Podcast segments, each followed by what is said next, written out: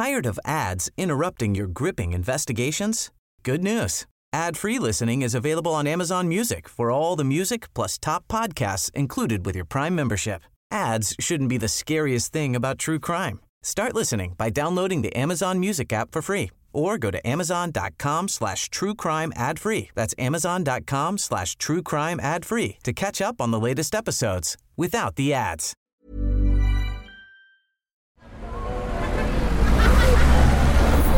Podcast Network Asia. Isang paalaala. Ang susunod na kabanata ay naglalaman ng mga salita at pahayag na maaaring magdulot ng takot, pangamba at pagkabahala sa mga nakikinig, lalo na sa mas nakababatang gulang. Huwag magpatuloy kung kinakailangan.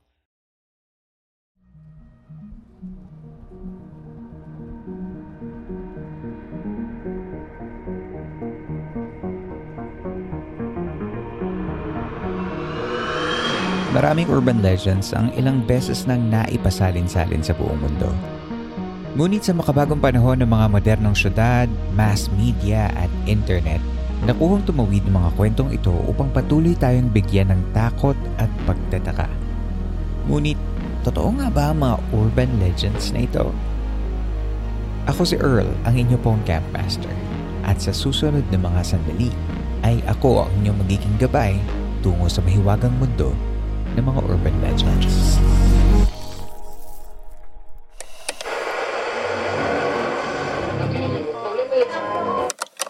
Ang mga jeepneys ay minsang itinuri na hari ng kalsada.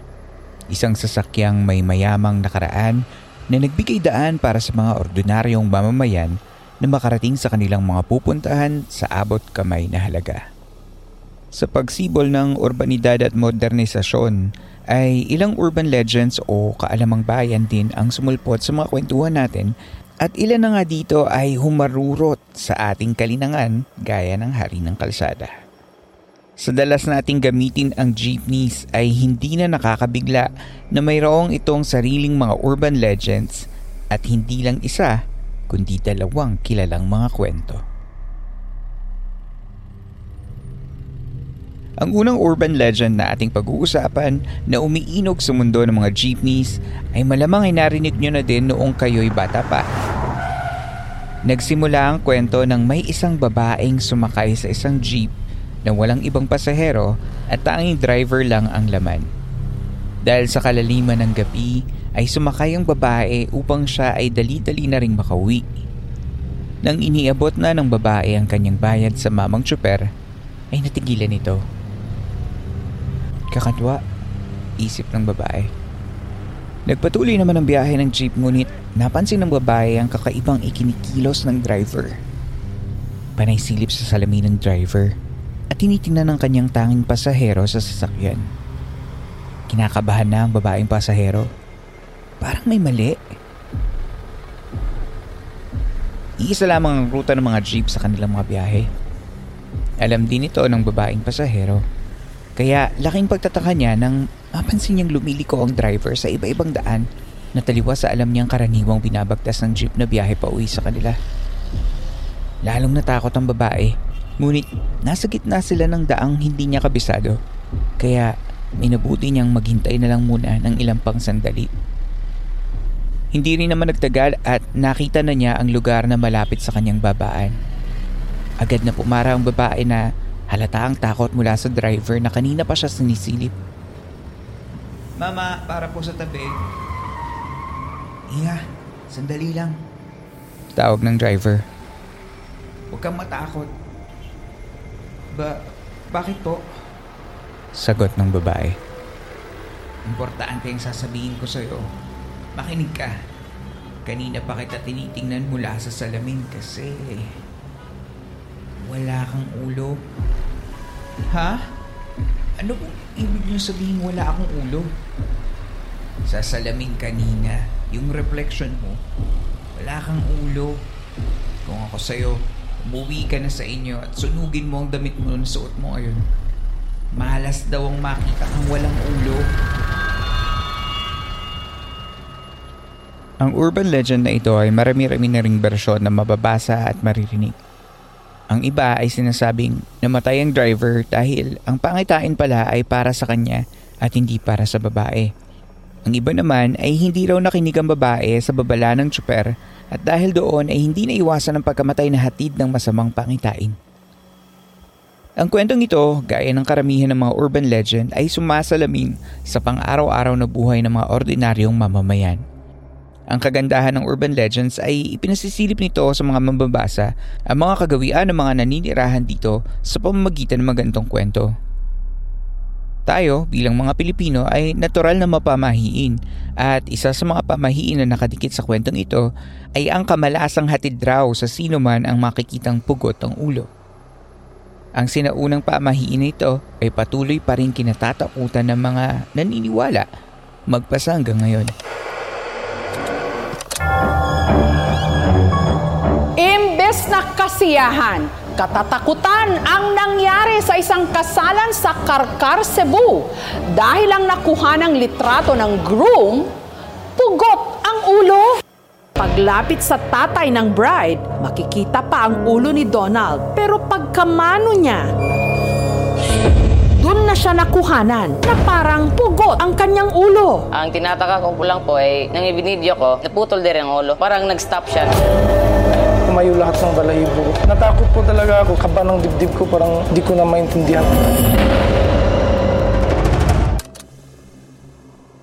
Ang narinig ninyo ay ang feature story sa programang Kapuso Mo Jessica So tungkol sa isang groom na nakuha ng walang ulo sa simbahan sa araw ng kanyang kasal.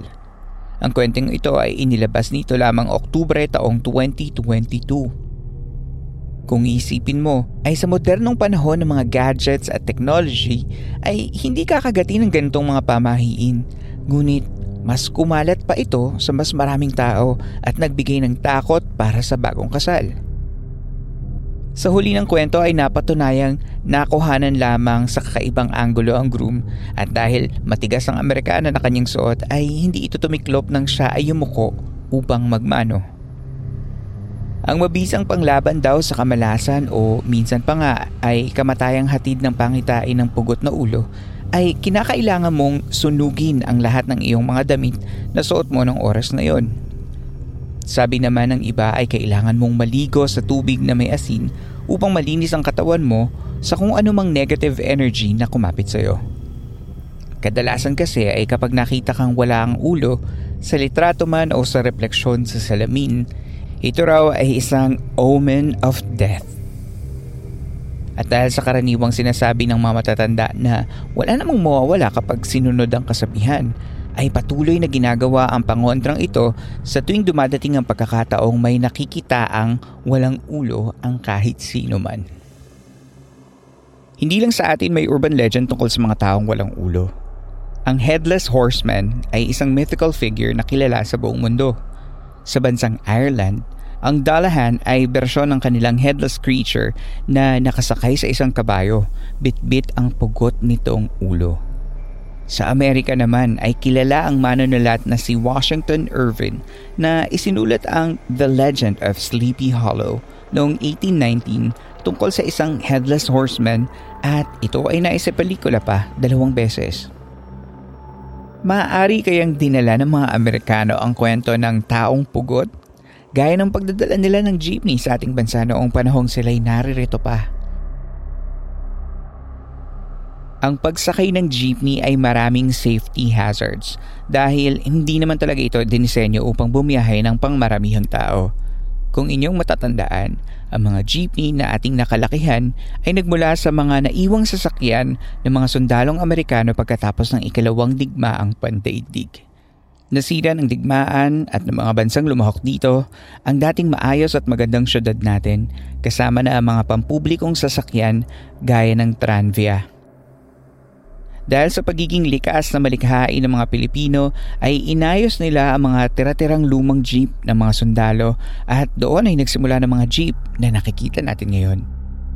Dahil sa kakulangan ng mga safety gears gaya ng seatbelt, walang filters para mabawasan ang nilalabas nitong usok at karamihan ng jeepneys ay siksikan, ang jeepney ay nakikitaan ng mga safety hazards sa kanyang pagbiyahe.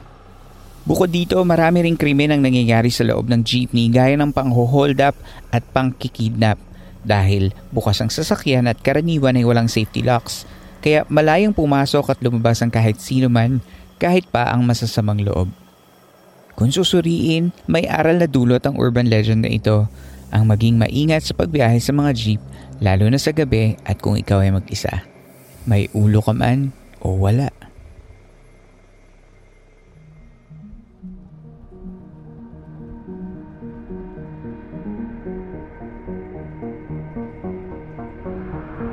Sa ating pagbabalik, isa pang urban legend tungkol sa jeepneys ang ating pag-uusapan.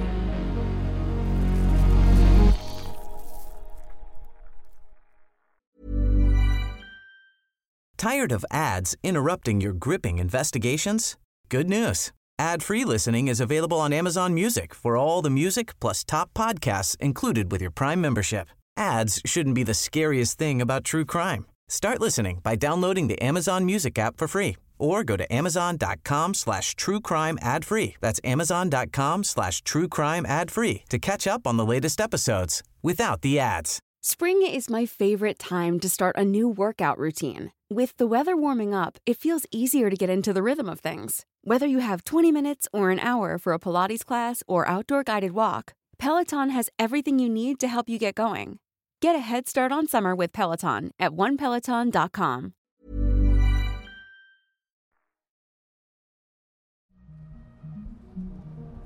Nagbabalik ang Philippine Campfire Stories.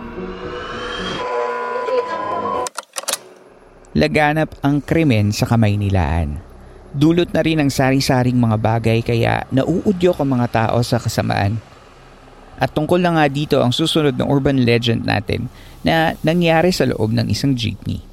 Isa itong patunay sa lumang kasabihan na mas matakot ka sa buhay kaysa matakot ka sa patay. Pero paano kung parehong yun ang nasa harapan mo? Ang urban legend na ito ay maraming bersyon pero ang tampok natin sa episode na ito ay ang kwentong pinagbibidahan ni Ana. Si Ana ay isang nursing student mula sa isang university sa Maynila. Pauwi na sana si Ana at sumakay siya ng isang jeepney. Apat lang ang tao sa jeep. Ang driver sa harap, isang matandang lalaki na nakaupo sa likod ng driver at isa pang nursing student na babae na nakasandal sa matandang lalaki. Medyo nakalugay ang buhok ng babae kaya parang natutulog ito sa pagkakasandal sa matandang lalaki. Si Ana ang ikaapat na taong sumakay ng jeep at umupo siya sa dulo ng jeep malapit sa babaan katapat ng upuan ng matandang lalaki at ng babae. Umandar na ang jeep ngunit hindi pa ito nakakalayo ay pinara na ito ng isang matandang babae at sumakay dito. Umupo ang matandang babae sa tapat ni Ana kahanay ang matandang babae at nang natutulog ng nursing student. Iniabot ng matandang babae ang bayad niya sa matandang lalaki. Bayad po, makiabot. Sabi niya. Hindi kumikibo ang matandang lalaki. Dahil dito, pabugnot na iniabot ng matandang babae sa driver ang kanyang bayad. Matapos ay bumalik ito sa upuan. Nag-iba ang mukha ng matandang babae. Matapos ang ilang sandali ay pumara agad ang matandang babae at nagmamadaling ipinatigil ang sasakyan. Para po, pakitigil na lang. Sabi niya. Bago pa makababa ito sa jeep ay tinignan nito si Ana at sinabing, Bumaba ka na din. Sumama ka sa akin, bilis. Ah, bakit po? Nagugulo ang sagot ni Ana. Basta bumaba ka na lang sabi. Makinig ka na lang, saka ko na ipapaliwanag. Sagot ng matandang babae. Bumaba si Ana kasunod ng matandang babae. Naguguluhan din siya at natatakot kaya tinanong niya agad ang matanda. Ano ho bang nangyayari? Malayo mo po yung bababaan ko, manang. Hindi mo ba nakita? Hindi mo ba napansin? Nangingitim na yung kuko ng babae. Sabi ng matandang babae. Ano pong ibig niyo sabihin? Tugon ni Ana. Ano ka ba? Patay na yung babae. Sinaksak ng ice pick nung lalaki.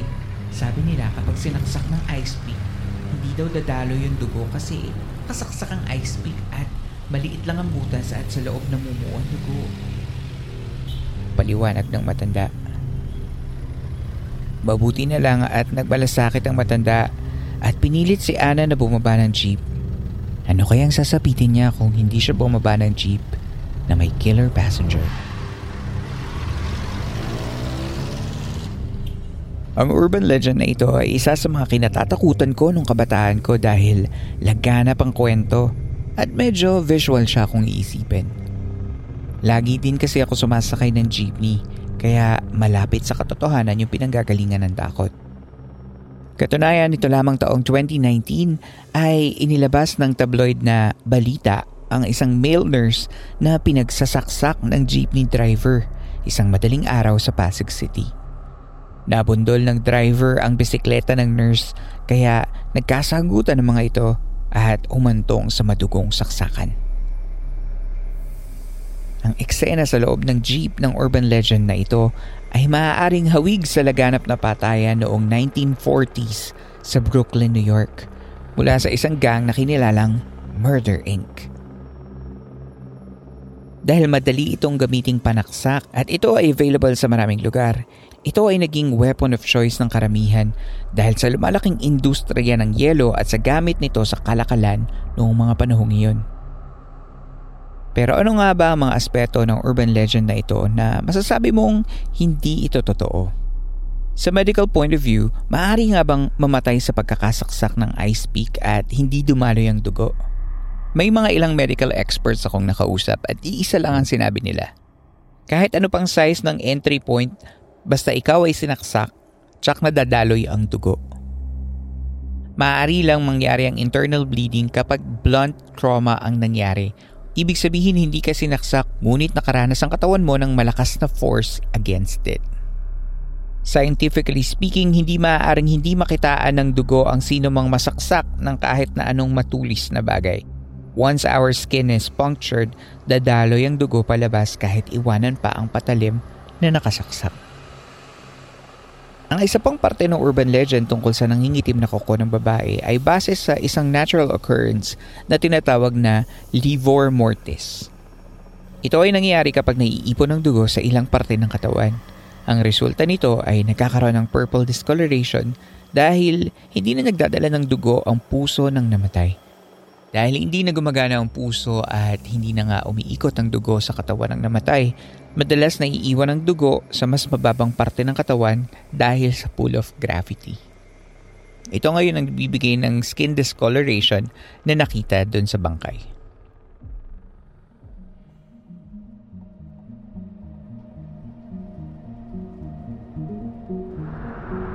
Napakaraming layers ng mga urban legends na ito na umiinog sa mundo ng mga ordinaryong pasahero. Kaya naman ang jeepney ay nananatiling hari ng kalsada sa mga urban cities ng Pilipinas dahil nandito ang karamihan ng mga tao. Sa kabila ng kakulangan sa safety measures, sa overall design na very compact kaya mahirap sakyan at babaan, at contribution to air pollution gawa ng poor emissions, ang jeep ang pinakamura at pinakamabilis na paraan para sa pasaherong Pilipino para makapunta sa kanyang dapat puntahan. Hindi ko makakalimutan na ang jeepney ay nagmula sa pagiging resourceful ng mga tao sa mga bagay na available sa kanya upang buhay.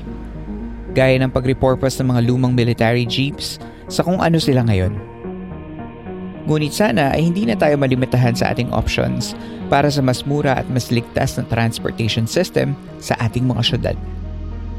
Ang urban legends ng babaeng pugot ang ulo at ng ice pick killer ay mga kwentong nagpapakita lamang na tayo ay dapat maging maingat at maging alerto sa mga panganib sa paligid lalo na kapag tayo ay nasa labas. If you have an emergency or are witnessing an emergency, you can dial 911 both in the Philippines and United States for immediate assistance. Dito na po nagtatapos ang ating episode ngayong gabi. Kung nagustuhan mo ang episode na ito, you can support the show by giving tips via Patreon, Coffee, PayPal, or GCash. All the links will be posted in our episode show notes and your tips help in creating the show. Maaari nyo ring tulungan ang ating campsite sa pamamagitan lamang ng pag-like sa ating mga social media channels at sa pagbibigay ng rating sa Spotify, Apple Podcasts at maging sa Facebook page ng ating show. Maliit na bagay lamang, ngunit malaking tulong ito upang lalong makaabot ng mas marami pang tagapakinig ang ating programa. Muli, maraming maraming salamat po sa inyong pakikinig. Magkita tayong muli sa susunod na kwento. Ako si Earl at ito ang Urban Legend Series ng Philippine Campfire Stories.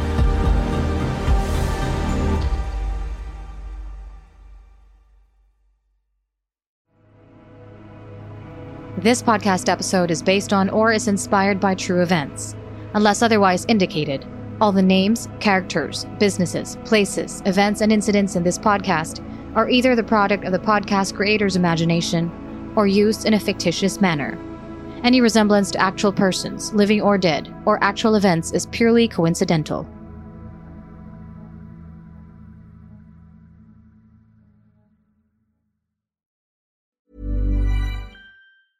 Tired of ads interrupting your gripping investigations? Good news. Ad-free listening is available on Amazon Music for all the music plus top podcasts included with your Prime membership. Ads shouldn't be the scariest thing about true crime. Start listening by downloading the Amazon Music app for free or go to amazon.com slash true crime ad free. That's amazon.com slash true crime ad free to catch up on the latest episodes without the ads.